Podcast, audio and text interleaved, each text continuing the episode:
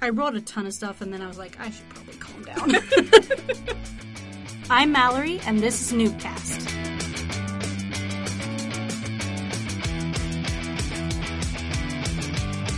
All right, well, today we have a little bit of a change in the lineup. Alexis is not with us today, but we have a special guest. Kate is with us today. So, Kate, why don't you tell us a little bit about yourself? Well, my name is Caitlin. Um, I'm from San Francisco originally, and I'm in the Slytherin house, which everyone always thinks is weird, but I like Slytherin. And I don't really have a favorite character.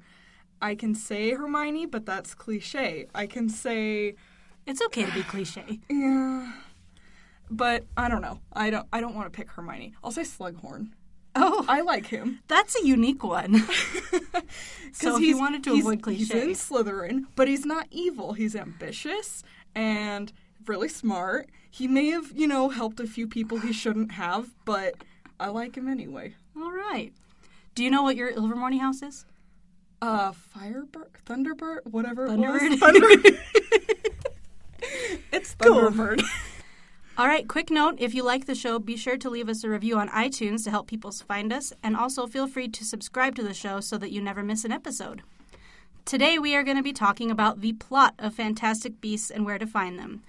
And um, if you're used to the sort of positive tone our shows usually have, this will be a bit of a change up because, in my personal opinion, the plot is where this movie was the weakest. totally tanked. And it's where I have the most complaints. So where last week I was glowing about the characters, I'm going to do a lot of nitpicking, and I'm sure Kate will too. I have a lot of nitpicking. but we still have good things to say. So, but before we get to that, let's go to Potter Watch. Um, in news this past couple of weeks, first of all, for Cursed Child, J.K. Rowling squashed some rumors that were going around about a Cursed Child movie being made with Dan Rupert and Emma playing their older characters. And she got on Twitter and said that this is not true. Thank goodness. And I think most of us already kind of knew that, but the general Facebook world didn't. So it was reassuring to know that that's not happening, at least yet. I feel like WB isn't going to give up until they get the rights to that story and eventually make a movie, but for now, we're still good. In Fantastic Beasts news, there was an old article that we missed that a commenter pointed out to us regarding Newt's brother. I just read it. Okay. Do you want to take this? Because I'm trying to remember. So in the article, they there was a picture of the props, and there was a letter from the- Theseus. Theseus, yeah. Theseus to Newt talking about how he was the lead on finding Grindelwald and how he was really honored to be the head of this hunt. Which really makes me pretty sure that he's going to show up at least in one of the future movies. Because if they're going to introduce this character who's related to our main character and is involved in the hunt for Grindelwald, like, How do you he's got to show up. So that's kind of exciting. And it would also make me nitpick the plot a lot less. Sweet. Well, I mean, maybe that's how Newt is going to be involved in the search for Grindelwald in the future movies without it being like, hey, we just happened to run into each other we again. already named it this title, so we got to keep him. Um, there was a deleted scene from the Fantastic Beasts film released in which uh, Queenie and Tina sing the Ilvermorny school song. Did you watch it? no, I haven't. It's really silly. Not just the song, which I expected to be silly, but like the scene itself is super awkward, but kind of endearing at the same time. And it's also where we get that line that we saw in the trailers, which I saw after the fact, but anyway, where Jacob goes like, "I want to be a wizard." So it was kind of cute. Uh, Zoe Kravitz, who's going to be playing Leta in the films, teased a little bit about her and Newt's relationship, calling it complex, and saying that we will be seeing her and his relationship spanning multiple films, but that she really doesn't know a whole lot about what's actually coming up for her character. And then in just random miscellaneous news, um, in celebration of the Sorcerer's Stone slash Philosopher's Stone's 20th anniversary, there are house themed versions of the book being released, which for now are only set to be released in the UK, but there's going to be a different version for each house. And they're really pretty, and they've got new crests for each Hogwarts house on the cover. And apparently, there's going to be new content that includes fact files, profiles of favorite characters, and line illustrations exclusive to each house. So there's going to be new stuff, but it's going to be different in each book. I'm really curious. I'm curious too, but I'm also a little apprehensive because everything new that tries to mess with the original series just makes me really want to be like, nope, nope, I don't want to see it. I just want my original series. That was the way you wrote it. That's the way it is. I'm hoping that this new content isn't going to be so much written into the book as more of like an insert where they have cool illustrations of like what the dorms might look like in your house and more about the mm-hmm. ghosts and just stuff like that. Yeah. Instead of like interrupting the story you're so familiar with and being like, hey, by the way, Miss Ravenclaw, let's tell you about your house. Because that's going to feel awkward if yeah. they do that. Like maybe, hopefully, it'll be something like there's a page with an illustration or something, and then it's got like a little paragraph describing something. I don't know. Something not too obtrusive. But regardless of any of that, the covers look really pretty, and if nothing else, they'll look really nice on your bookshelf. So that's exciting. Who doesn't like another Harry Potter book on their bookshelf? I know. I'm a sucker. I particularly enjoy this bit of news. Apparently, Bruce Springsteen is a wizard rocker. so, way back in the day, he wrote a song for the first movie, and he called it I'll Stand By You Always, and it's supposed to be from the perspective of a parent to a child. And, like, he wanted it to be in the movies, but they turned him down, so he just kind of stashed it away in his archives. And now it's in the Library of Congress, and you have to go through this whole rigmarole to even listen to it. so, not very many people even know what's in it, but I just really like aligning Bruce Springsteen's with the likes of Harry and the Potters and the Moaning Myrtles. A little bit of a different genre there. For but I mean, that's what it is. He wrote fan music about Harry Potter. Just because he's already famous doesn't exclude him. True. Um, in the last bit of news, there was a Harry Potter themed restaurant opened in Williamsburg, New York, complete with chandeliers, a sorting hat, and customizable pasta dishes. Woo! I'm not impressed.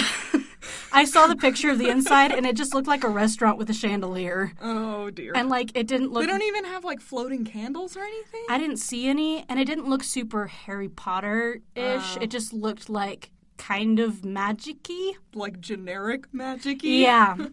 So, and it was pasta. Yeah, I mean, if you're gonna do a Harry Potter themed restaurant, why not actually do? f- they didn't even have that's, like- butterbeer. Like, do food that's in the books. Yeah. Do some like. Nope, they just like made puns out of the names of the dishes. Oh gosh, So pasta. it was a big news thing on Facebook, but I don't really know why because it doesn't seem like that big of a deal. But anyway, in case you're interested, hopefully, hopefully they don't turn out to be super cool and we just bash them and now they're like gonna never let us go or anything. I don't know. Maybe they would let us go to give them a positive review. Yeah, if we rescind our earlier skepticism. All right, let's move on to our main segment. In the suitcase, the plot of Fantastic Beasts and Where to Find Them.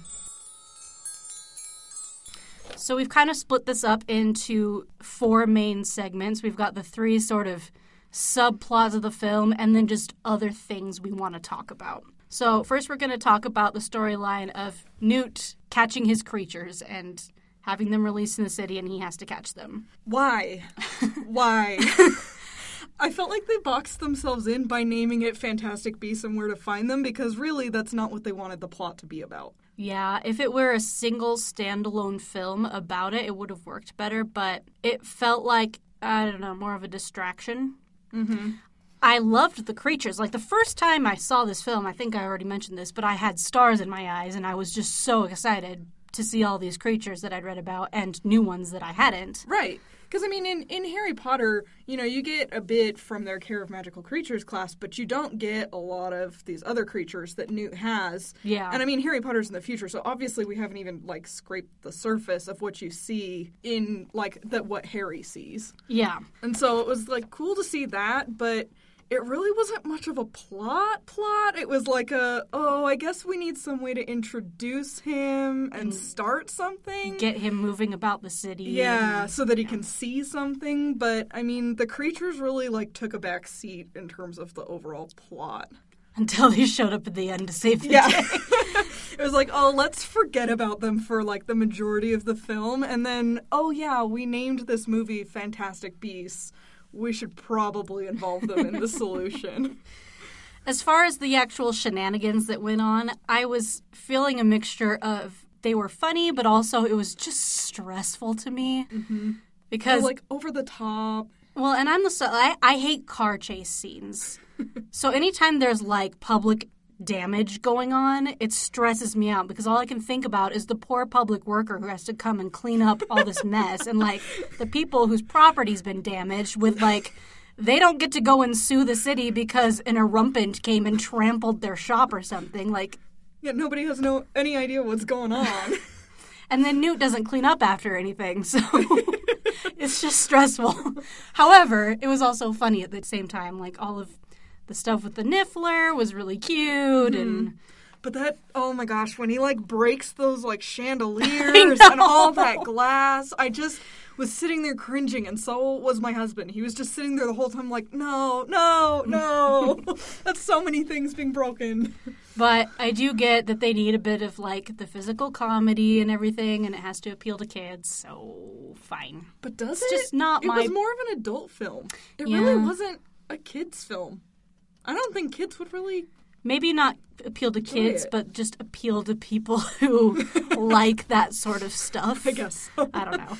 Needs a little variety in there for everyone. I So guess. I feel like I shouldn't say it was a weakness in the plot, but just not my personal preference as far as things Yeah. go. So yeah, we talked a little bit about the creature involvement in saving the day. It just felt like two things that happened to coincide. I don't know. I just felt like it could have flowed a little more gracefully than it did, but we can talk a little bit more about the ending later on here. Um, I feel like you should probably take this one because you have stronger feelings about it than I do, but I'll just intro you. Why does nobody know anything about any magical creatures? Like what on Like, earth? I can understand them not knowing about the foreign ones because Newt has been traveling around the world getting all these creatures that nobody knows about, and then he just introduces them to an environment. I mean, not intentionally, but to an environment that they've probably never been to before. But uh, a Murtlap, they live. It just. so, okay, here's my big beef. Okay. These people are magical. Yes, they are, you know, like in. They're kind of like more immersed in the no-maj muggle world or whatever than Right. like you see at Hogwarts or something where a lot of them are. Or in England, where a lot of the magical community is more removed from the muggles. So, I mean, yeah, okay, maybe there aren't as many magical creatures running around New York or something, but like, they should have seen some at some point. So then when they see a new one, they go, oh, that's a creature I haven't seen before. What is it? Instead of, oh my gosh, what the heck is that? Yeah, and like, so this compendium that Newt is writing is pretty, like, clearly the first of its kind. It's kind of implied that no one's really compiled information about everything that the magical community knows about magical creatures. But people should at least know about some magical creatures. they creatures. should know there are magical creatures. Yeah. I mean, especially because Tina mentions that she went to Ilvermorny. She was sorted into a house that is named after a magical creature. Like the whole school, like the story of it forming involved magical creatures. So they have to know that magical creatures exist. If they ever attended this school, I can see maybe, you know, like Credence not knowing because he's been like Yeah. locked away in a closet with a lunatic. But like, I mean, if you went to Ilvermorny or you're like a normal wizarding person walking around associating with other wizarding wizarding people, you should have heard about the existence of magical creatures. The one explanation for it that I could sort of see is that since in the United States the magical community is forced to be so cut off from the no-mage community and part of the ministry's job in covering up the existence of magic is keeping control of magical creatures, maybe they're just like not taught about them at all. But at least Tina, who works in the ministry and would, you know, have these sort of problems around her come up, she should be a little more chill about it and instead of freaking out, be like, oh crap, I should probably report this to the proper department so that they can, Right. you know, take care of the problem before no mages find out. I also want to talk a little bit about the Billywig because I haven't really seen anyone talk about this, and it really bothered me. I don't know if you noticed this or not, but they kept cutting to the Billywig Flo- flying around. flying around. Yeah, and he just looks and he just looks it. at it and then like diverts her attention which i get him not like wanting her to freak out about it but he never counts it among his creatures that are missing he never tries to catch it and the billywig is native to australia so clearly it's not there on its own it escaped Right. from his case so does he just not care about billywigs or does he Like, are they common at this point? So he's like, oh, what's one loss? Like, and but like if they sting people they levitate so it's gonna cause problems if it's just hanging out in new york city i don't that I- really bothered me too, actually. Like, I mean, well, I mean, it, that kind of goes into another thing about Newt just not seeming to really be that proactive about catching these creatures Yeah. in general. Like, I felt like, I mean, I. I get this as a bit of like character as well, but like plot wise, his character is supposed to be someone who really, really cares about these creatures. He's trying to save them. The wizarding community has kind of killed off a lot of these creatures because they don't understand them. right So and he mentions to- that several of the creatures in his case are endangered like right. one of them is on the brink of extinction Right. And so why would he waste time just trying to appease people who he doesn't really like that much? like in general, he doesn't really care for people much. So why would he spend all this time trying to appease people instead of going after these creatures that he really cares about before either a no-maj or another wizarding person comes across them and decides to kill them because they don't know what they are and think they might be dangerous? yeah that bothered me too i don't have a response to it other than yeah that wasn't good Yeah. So, I mean, that combined with the Billywig, like him just not even caring at all about that one, that kind of bothered me plot wise with the movie, that that wasn't more of an emphasis. I mean, they set up the movie to start that way, and then he kind of just kind of went another direction and forgot about him for a bit and was like, oh, yeah, I should probably go get that thing. yeah Grindelwald. As you can tell, I have a lot to I say. I am fascinated with Grindelwald as a character, and I'm really nervous about how they treat him because I really want it to be well done. First of all, I don't know if you have different feelings on this from me, but I didn't really feel like if a person went to see this film having not read the Harry Potter books or if they just hadn't read Deathly Hallows in a long time, do you think they would have gotten that Grindelwald's sort of campaign was wizarding dominance over muggles slash no mages? There's the one scene in the interview where they pretty much say that that's what Grindelwald wants, but it's not super clear, and I feel like people who don't already know wouldn't catch what this guy is about. He would just be portrayed as another, I want to take over the world for power's sake. Right. Well, and honestly, that's kind of how I it came across to me because I didn't do a whole lot of research before watching this movie. I pretty much read the Harry Potter books. I got on Pottermore when it first started, which then my brother-in-law told me to go in and sign up for a new account, and I realized it was like totally different. so I really didn't know a whole lot about this. I didn't watch any trailers. I didn't read anything. Nothing. So when Grindelwald kind of came up, to me it almost sounded like I was like, "Oh, I could see how that appeals to people," but it didn't seem like like a dominance over muggles, more it kind of came across to me the way it was presented in the movie that Grindelwald just wanted wizarding people to not be in hiding anymore. That they just wanted to be more integrated with the no mages. Okay. Like it didn't it didn't seem so much like we need to take over the muggles so that we can be out in the open. I mean, you get a bit of that later, but when it was first presented, it didn't really come off that way, and I didn't really feel like it kind of captured how scary Grindelwald is. Mm-hmm. Like it kind of seemed like, "Oh, okay, I could see how a lot of people might get behind that movement. Like it sounds pretty good." Right. And I'm torn on this because if this were a standalone movie, I would have a real problem with that. But since there's going to be mm-hmm. four more, I feel like they have a good chance to develop that more. So I kind of feel like it might be good that they started off that way in a sense of like getting the audience to sort of sympathize with him and be like, mm-hmm. oh yeah, like clearly the way that, you know, the like the scourers or the seconds, I call them scourers now because that's where my brain is.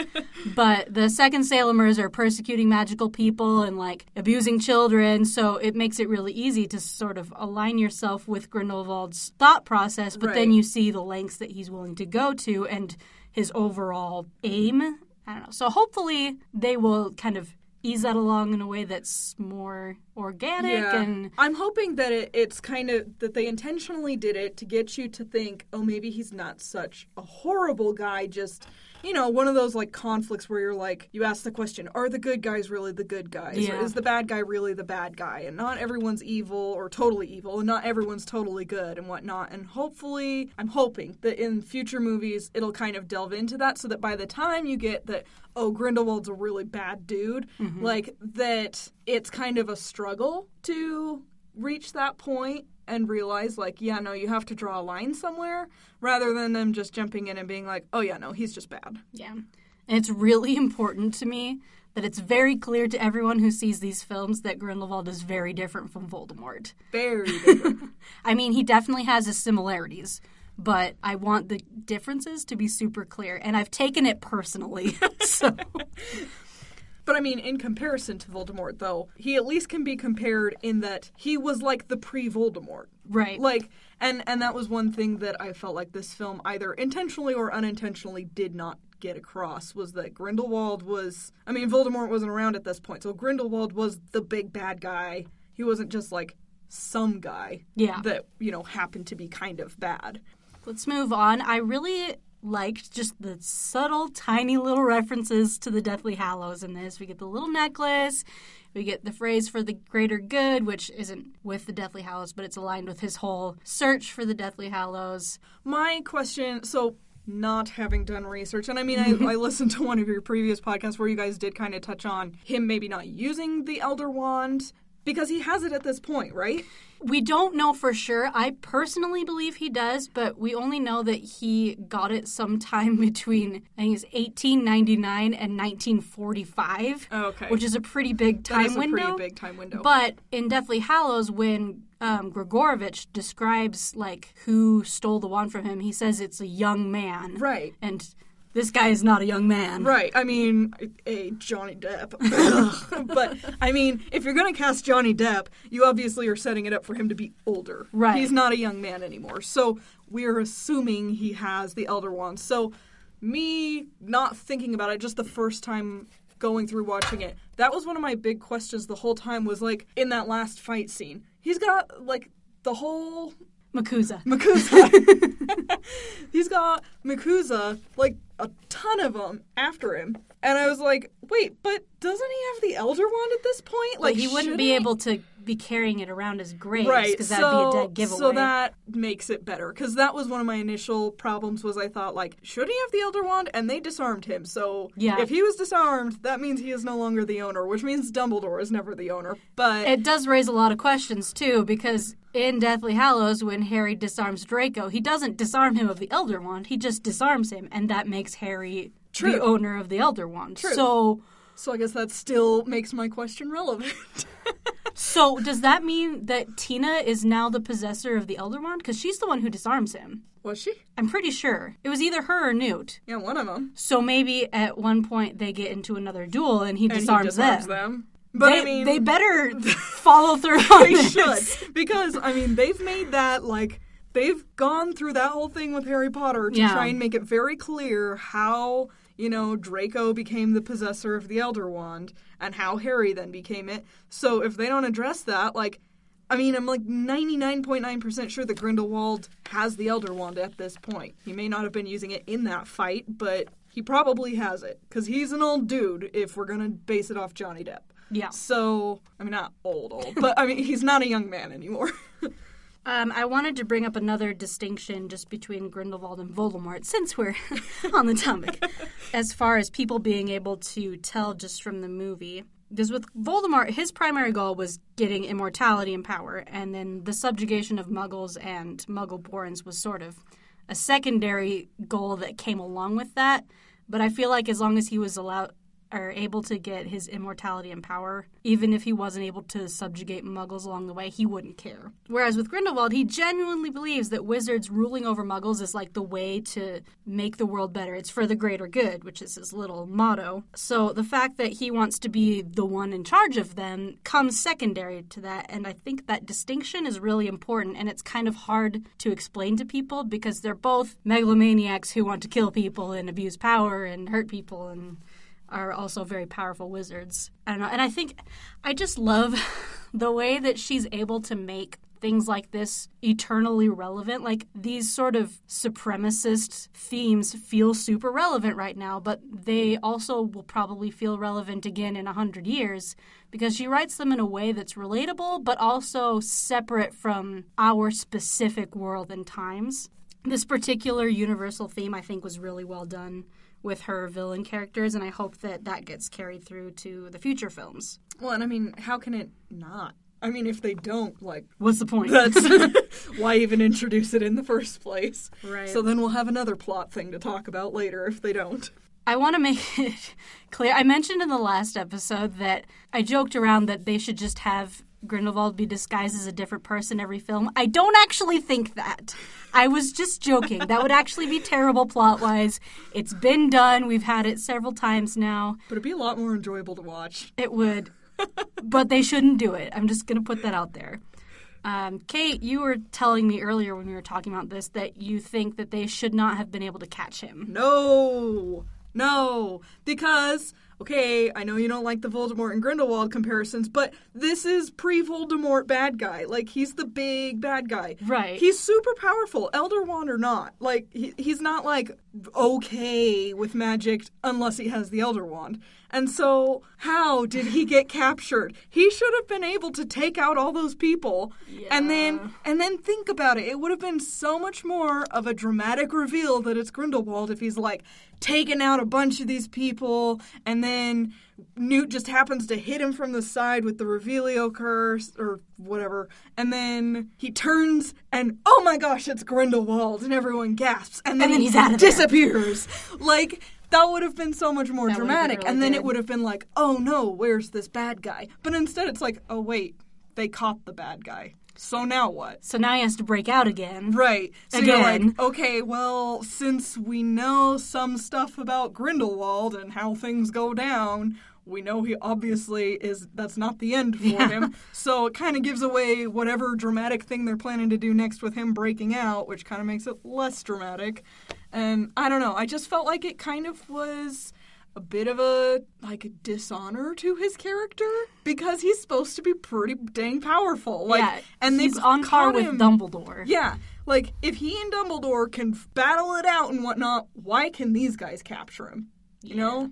So that was my big beef with that.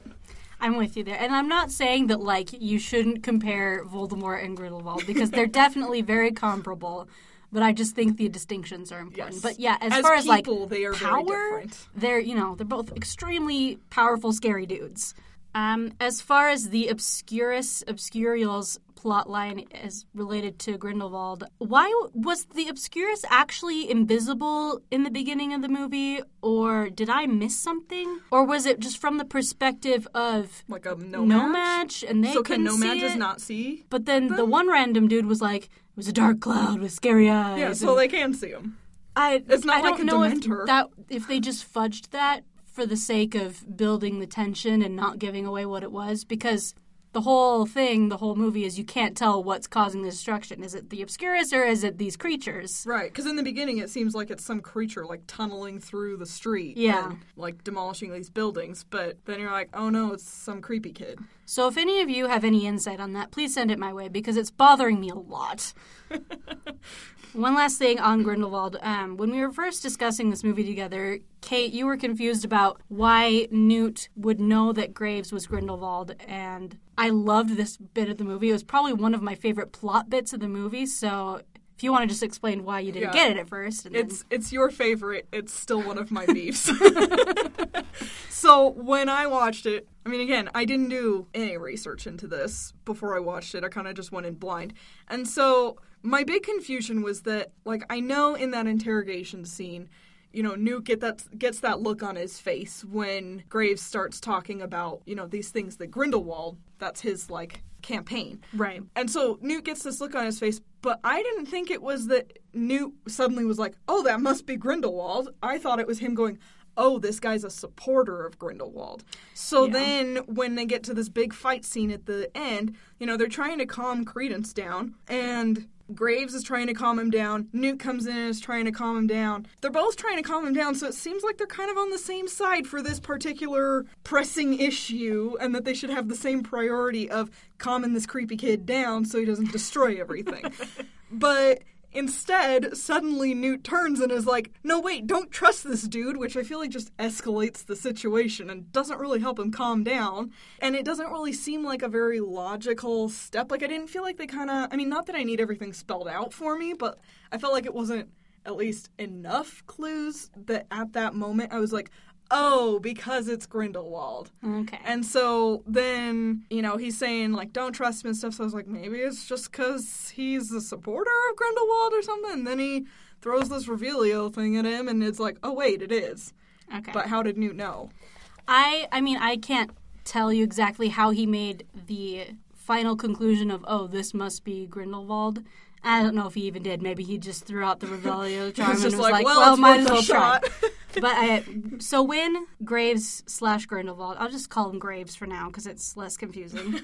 um, he's asking Newt what makes Dumbledore so fond of him, and then implies that he set the creatures loose on purpose, still kind of fitting into the role of this magical law enforcement person, saying, you know, maybe he did it to expose wizard kind, provoke a war between magical and non magical worlds, to which Newt, what she references, saying, like, mass slaughter for the greater good, you mean? And he says, you know, he's not one of Grindelwald's fanatics, and Graves just gets that kind of look on his face, like, well, you suck. but it could still be played off, but it kind of hints that he's a supporter, and you, as the audience, are supposed to think, like, oh, he's a Grindelwald supporter. He's a bad guy. Watch out for him. Mm-hmm. But then it's when he goes on to talk about the Obscurus. He brings out the Obscurus and he's talking about it and he says, or no, Newt tells him that it's perfectly safe inside his little magical cage thing. And Graves says, so it's useless without its host. And Newt is just like, hold up. like, useless? Why would you want to use this thing? It's this evil parasitical force that killed a child no decent human being would ever want to use this. So I feel like that was sort of the point where he mm-hmm. either figured out it was Grindelwald or started to suspect. But I think what really made the decision for him was the fact that Graves decided to execute Tina as well as Newt because he mm. had made those slip ups and as Graves he could have, you know, gotten away with just having Newt executed and letting Tina go because she didn't do anything wrong. She just Right. brought him in and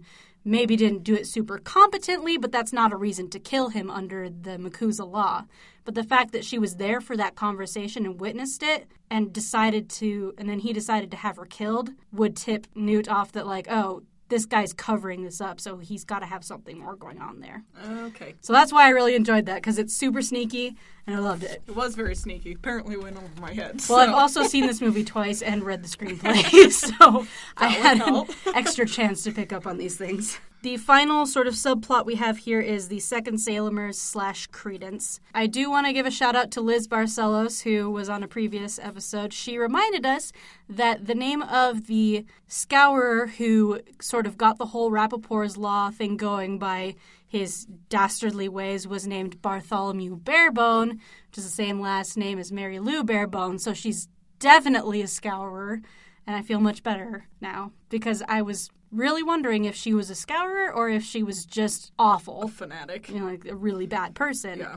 And in that case, you know, how did she find out all this stuff and how did she go along this path? But it also says a lot for how much misinformation the Scourers must have if she's lining up kids and like checking their faces for physical signs of magic, which, as far as we know, is not a thing that happens, other than our boy HP with his magical scar, but that's different. So, like we mentioned before, this whole um, second Salemer thing is a nice reinforcement that kind of goes along with Grindelwald's creed that no-majes are dangerous and the wizard kind should dominate them for the greater good because, I mean, this lady is taking innocent kids and torturing them. Right. and doing all sorts of terrible things. So it's I enjoy things like that where it kind of makes the lines hazy and makes you able to see where the bad guys kind of get their ideas and everything. Mm-hmm. Yeah, we talked about this in the last one. It really bugged me that Modesty would have a toy wand when she would be beaten for it, which made me think that it was a real wand. And I just think plot wise, that was something they needed to make more clear. Like, is she or is she not actually magical? Yeah. And I that don't was really know- confusing. Yeah. Because I was like, oh, wait. I mean, they kept kind of like making it seem like it was her and not Credence for a while. And it's supposed to be confusing in the beginning. You're supposed to think it's her. Right. But, But by after the time you see the toy wand, it's like, wait, why does she have one of those if she's not actually magical? Because why would you even put yourself at risk for that when you live with crazy lady? Yeah. You know, once we see that Credence is the Obscurial, they needed to make it more clear whether or not she was also magical because we just don't know. Mm-hmm. Plot wise, it made sense for them to make us think she was up to that point, but after that, it was just confusing and they needed to make that more clear. So hopefully they'll bring her back at some point to make that clear. Otherwise, that's going to be a loose thread that's going to dangle and torture me. Credence should have died. Take it away, sister friend. He just should have. The It- end. yeah. I think Alexis mentioned this too before that it just would have been more. I don't know. I don't know that cathartic is the right word, but plot wise, he should have died. Well, okay. Also, they throw in all this stuff about the obscurials and how they like they they you know they're always young kids and so it's surprising because he's older and so how has he lived so long with this and blah mm-hmm. blah blah. So after this huge outburst that presumably from what we've been told would kill pretty much any kid. Why is he still alive? I mean, it is implied that he's particularly powerful, so maybe that's going to come into play later on because we do know we're going to see him more. Yeah. But I don't So- know. I just they better have a darn good reason for keeping him around because as much as I like would have been sad if he died, It also would have been a story more wise it would have been yeah, it would have been more fulfilling. I mean, the end of the movie, I felt like just wrapped things up a little too neatly. It was like, okay, Grindelwald's captured, and Credence is alive, and everyone's hunky dory. The only sad thing was Jacob, like, but even still, they were like, oh, but let's make it sort of happy. They didn't really- Yeah, they didn't really things. leave you with anything that's like making you wait in anticipation of the next movie, like Right. what's gonna happen. Right, it was just kind of like, oh, I guess they're gonna have to keep going with this Grindelwald story, so I guess I'll keep watching. But there was nothing that was like, oh my gosh, I can't wait for the next one. and it's not like I personally need more torturous cliffhangers in my life, but they probably should have included at least one torturous cliffhanger. Okay, we just got some miscellaneous stuff we were to talk about. I really enjoyed the American Wizarding sayings, and apparently you did not. They fill me with rage. And they fill me with joy. I mean, I guess it is written by a British woman, and British people tend to be pretty condescending about Americans and their stupidity. Okay, but which So- ones? It's particularly like what? No which match. were? Oh, you're talking. about Okay. dumbest thing. No-Maj I didn't enjoy, but I'm talking more of like Tina's epithets. And I looked up the history of each of them because that's my thing. Apparently, is I look up the history and whatnot of different things she pulls up. So at one point, Tina says, "Why in the name of Deliverance Dane?" And it just kind of oh, yeah, they were like really dumb I liked him things. I just because I Deliverance Dane was a woman who was accused of witchcraft during the Salem witch trials. Like, uh, So it makes sense for the United. States magical community to have her as sort of like a thing they say. It's okay, a heck but of a for lot the average than moviegoer who is not going to research every single one of these sayings that she said, it just always kind of like I would be like, "What the heck does that mean?" Like. Well, and it just kind of sounded 20s ish because in the 20s they were coming up with all sorts of weird sayings anyway. true. So I like. I felt like those alongside with the stupid terms she gave up, like stupid, stupid names that Americans were using, it just made me feel like, oh, Americans are all idiots. Which I mean, I mean, that is Sure, definitely a thing we've like- discussed that bothers us a lot. Like, we feel like she should have had one or two American consultants when she yeah. came up with this stuff. Because I mean, yes, you're British. Yes, you're cooler than us. But like, hang on, I'm just kidding. But like, you're you have quite a few American major fans, obviously, Yeah. and so why make them look so stupid? I maintain, as I have since the age of like 11, that they should have just hired me as a fan consultant.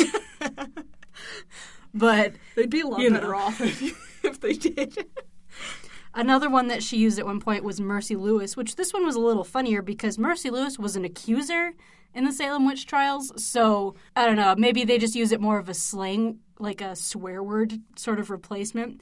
But also the fact that her first name is Mercy, like, it just kind of feels more of a like, oh, in the name of Mercy, Lewis. Uh-huh. It just feels more appropriate. Um, and then also Newt at one point, and this isn't an American one, but he says, thank Paracelsus, which I enjoyed because Paracelsus was this 15th century philosopher, botanist, astrologer, physician, and occultist.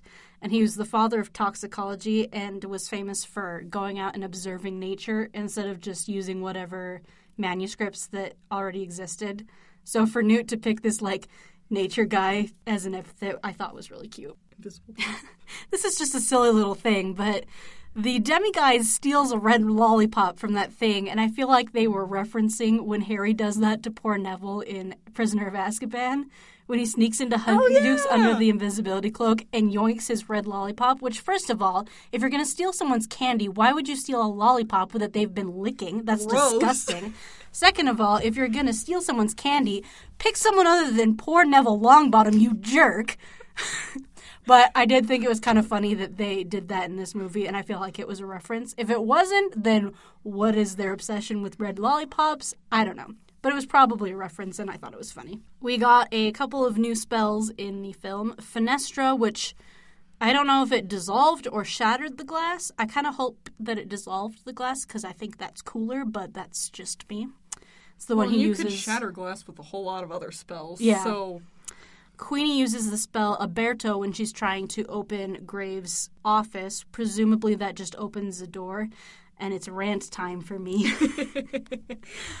and it's kind of a fun coincidence that this came up because Mariah, who was also on a previous episode, was Snapchatting me some thoughts on Chamber of Secrets a couple nights ago because she's rereading it right now. And she brought up the fact that Ron knows how to pick locks with a hairpin, and why wasn't that ever used again because they're always sneaking around. Mm-hmm. So you would think that Ron would use that skill more than once. But I just want to know what precisely the point of having locks on any doors is Right. in the wizarding world. Because if Alohomora undoes a lock, and it's easy enough that first years can do it, then what's the point in having locks unless you're like a wizarding parent and you just got to keep your underage kids out of your booze cabinet or something? But other than that, I mean, it just escalates from there. Like, if it's something that you have to keep people out of enough that you make it Alohomora proof, then there's got to be something else that you use to undo that. And then there's things like Harry's little keychain thing, like Swiss Army knife that Sirius gives him, that's supposedly supposed to undo any lock. But then that gets melted in the Ministry of Magic in the Department of Mysteries. So clearly, there are locks that are exceptions to that. And it's just really frustrating to mm-hmm. me that there's no like There's no end. there's no end in sight. because obviously the ministry has to be able to open that lock, and Right. So I mean, and I would assume that there's just a special key to that. But why does anyone bother putting locks on anything when any random first year could come along and just say Alohomora on it, and it's like there wasn't a lock on the door in the first place? who knows? I don't know. it really bothers me. Just to make them practice some more. So anyway, that's my rant of the day. That's probably not of the day. I've had a lot of rants. That's my special, completely off-topic rant Not of a the day. plot wise rant. yeah. As far as back to the spells, um, we had a lot of nonverbal magic in the movie, which we talked about a little bit in previous episode. But it feels like the fact that they were using so much nonverbal magic was more of a result of this being a film, other than it being a result of some canonical reason for it. Like I don't feel like American wizards are just that more adept at non. Well, here's my question though. So I was thinking about this, and what if Americans use a lot more nonverbal magic because they are so restricted? Hmm. They aren't allowed to really do anything that would bring attention to them.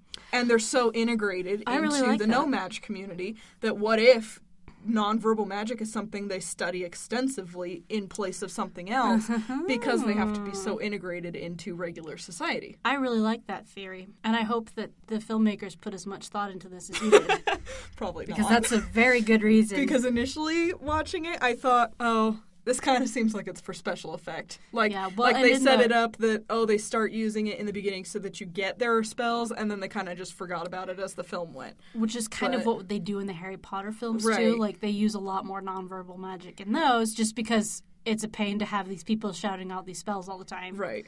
But, But that's my maybe there's an explanation for it thought. I like it. And we're allowed to read as much into this as we want. So if we have to invent a reason to make it more palatable, then I say we go for it. and it doesn't seem like that far reached Yeah, of an idea. it totally right? makes sense.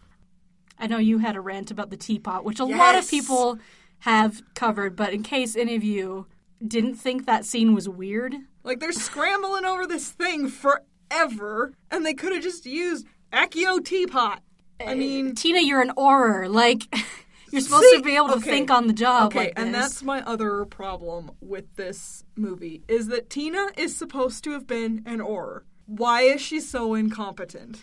The one time we see her being really good at magic is when she duels Graves, and she's like almost a ma- yeah, and she's almost a match for him, which is impressive and shows that like at least dueling wise, she knows what she's doing. But the rest But of the time, she's just kind of like Kind of makes me think she doesn't know anything except dueling because that was the only thing she was good at. maybe, Maybe she was their dueling expert. maybe I They brought know. in other people for the other stuff. The Obscurus. Here is my question. So, I'm assuming based on how little information this movie gave us overall, like, I mean, they gave us tidbits here and there, but I feel like it relied very heavily on you already knowing about Harry Potter. right. And so Harry Potter happens in the future from this movie. And so I would assume that anything that happens here, you would at least like the people in Harry Potter's universe would know about, or at least to some extent they would know things. So this Obscurus, when it's first mentioned to people, they're like, "Oh my gosh, an Obscurus! It's super scary." They've never seen one, but they know what it is. But in Harry Potter's time, we never heard mention of it. And if it's such a big, scary thing that's like this cautionary, like, do not suppress your magic or else this big, awful thing's gonna happen, why have we never heard about it before? I mean, I know there's the theory that Albus's sister was one, but it was never given a name. And if everyone, even though they haven't seen one in this, knows about it and knows its name, why didn't they just say it in Harry Potter? I mean, outside of canon, the reason for that is probably just that she hadn't come up with it yet. Right. And maybe she had this vague idea, which is how she came up with the Ariana story, but she hadn't given it a whole thing because it wasn't relevant to Harry's story. Right. So, I mean, that's probably the real reason. Inside the canon, I the one explanation I could come up with is that they learn their lesson from whatever goes on with this story and with Grindelwald and Newt and everything that Obscurials stop happening because they learn how to stop this from Yeah. ever happening again. I mean, I guess they were particularly insistent about Harry going to school, which you kind of assume is just because, you know, he's, He's a the chosen one. but, I mean, maybe they also make a big deal out of making sure that any magical kid goes to school because of Obscurious. Yeah. That's I mean, I don't know that that's it for sure, but that's an explanation that I could see them going with. It's an explanation I could see them coming up with to cover the fact that they hadn't come up with it before. Yeah. There's a lot of problems with that just because of the fact that the story has been written being written after it and she has to work all these new ideas into a universe that's already so solid. So And happens in, the, future. Yeah. so it has been semi solidly confirmed that Grindelwald was using Polyjuice Potion to turn into Graves, which really bothers me because why would Revelio work on it? And if Revelio does work on Polyjuice Potion, why in all of the instances where Harry has bad guys using it with Barty Crouch Jr., why did they have to wait around for him to turn back into Barty Crouch Jr. instead of Dumbledore just casting a spell on him and making it happen right now? Plot hole. so that's a weakness there. And I feel like there's really no explanation for that. The one they could have done was that he wasn't using Polyjuice Potion, and they uh, decided not to go with that. So, all right, should we talk about the Thunderbird slash Swooping Evil magical solution? Woo! The end. Convenient. It was so convenient, and it wasn't quite a Deus Ex Machina because they do introduce the Thunderbird earlier and make it clear that he's going to be relevant later. And he does introduce the Swooping Evil and like talk about how its venom has properties that mess with memory. So it's very clearly going to be relevant later, but it just still felt very contrived. Mm-hmm. And I don't know of a way that they could have made it feel less contrived, but that doesn't change the fact that it was. Right. Because I feel like they kind of were like, oh, wait, we did all of this in a big city where a lot of people would have been witness to it. Now what? Like, and it was just kind of made weaker by the fact that I mean they gave no explanation as to why the Aurors didn't have their memory wiped. I mean, how did people who were taking a shower get their memory wiped? Like, Right. does New York City's drinking water just go directly into people's or like or what rainwater? about what about the people who are like they see it happening and just run home and they're just like curled up on their couch like what the heck is going on? they don't get any water. So are they just going to be like living in fear for the rest of their lives? Like, oh my gosh, there's this creepy thing out there that's destroying the city. I can only drink alcohol for the rest of my life because it's unaffected by this rainwater. Like, I mean, there's got to be a big chunk of the people who saw what was happening not exposed to the water. So, Yeah. I mean, It was just weak and left a lot of questions and it confused a lot of people and Because I mean, don't they even do that in Harry Potter, where they have to like mass wipe people's memories? they mention it a lot. And so I'm like, why? I mean, it seems like they must do something to kind of keep them complacent and in place until they can obliviate them or something.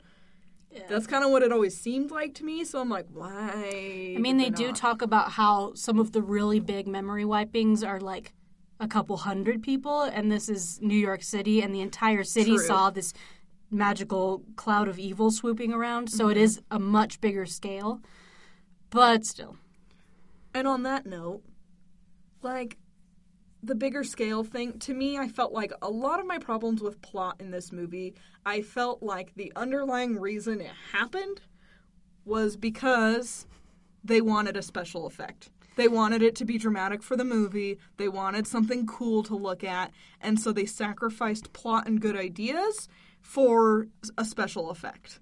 That's an excellent segue to the next thing we were going to talk about, which is the death chamber scene. Because that scene was very cool visually and like emotionally with Tina's memories coming up. That was a good way to like show her past a little bit and make you feel for her and show how she had gotten in trouble with Mary Lou before. Mm-hmm. But Avada Kedavra exists and is a lot more humane because it's instant. So, like, why would you put someone through the torture of like going into this chamber and like then you have to have them get all transified and go onto the chair? It just doesn't make sense. No. Symbolically, I kind of get it because the whole like being tied to a chair and dropping into the water is very Salem witch trials, and then the water later becomes sort of fiery, and there were a lot of witches burned at the stake. So symbolically, I get it, but practically, it doesn't make sense. Right. Well, and and one thing that I always love about Harry Potter world magic is that it's always so simple. It's always like simple solutions to things for the most part. I mean, there are certain things that yeah, if they talked to some muggles and learned how to use a phone, that might Yeah. make things more convenient, but for the most part, accomplishing things, magic makes it simple. And I felt like this just made it more complicated than it needed to be. And also, like what even was it? I don't know. like it was happening and i couldn't even be emotionally attached and like kind of sad and oh no she's gonna die kind of thing because i was like what on earth is this stuff? Like, Yeah. it just kind of like took me out of the movie and made me go wait what is this? Like they didn't explain what it was. They did i mean how hard would it have been for him to take him in there and be like i'm gonna have to put you in xyz whatever it was called. You know i mean there were a few and there were a couple moments like that in the movie where i was like it wouldn't have been that hard to write into the script a simple line giving the audience some information about what something was. I had one person say that they thought it was the draught of the living death, which about sent me through the roof because that's more like film misinformation because the sixth Harry Potter film makes you think that the draught of living death kills people, but it doesn't. It puts people to sleep. right. So the fact that's that why it's living death. Yeah, so the fact that they thought that that was what that potion was, I was like, no, that is wrong. You are so wrong. Oh man. Yep.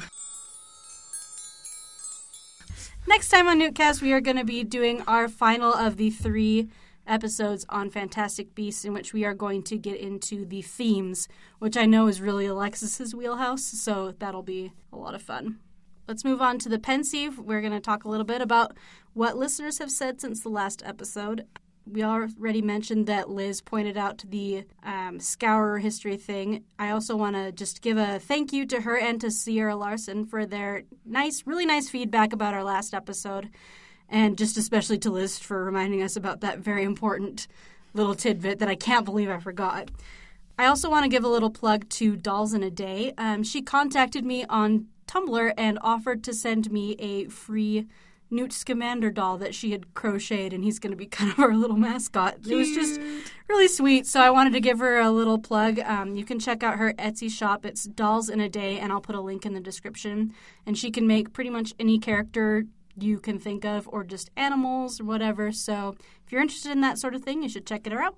We have a question for listeners for next week.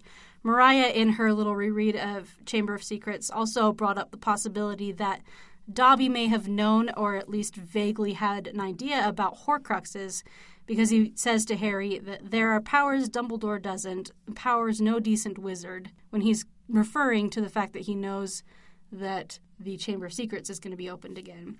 And since that is in fact a Horcrux, does Dobby know something about Horcruxes? Just some food for thought. So In which case, what a little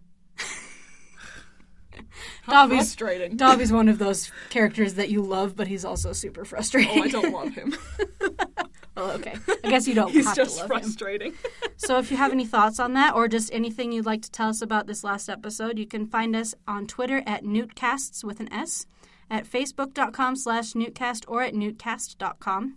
And we would love to hear from you with any theories you have, any questions, anything you'd like to discuss with us. So please get a hold of us. Um, thanks to Kate for being here for us this week. You're welcome. So glad we could have you here, especially since Alexis couldn't be with us today. So Thanks for having me. that was awesome. And we will see you guys next time. Thanks. Bye. Bye.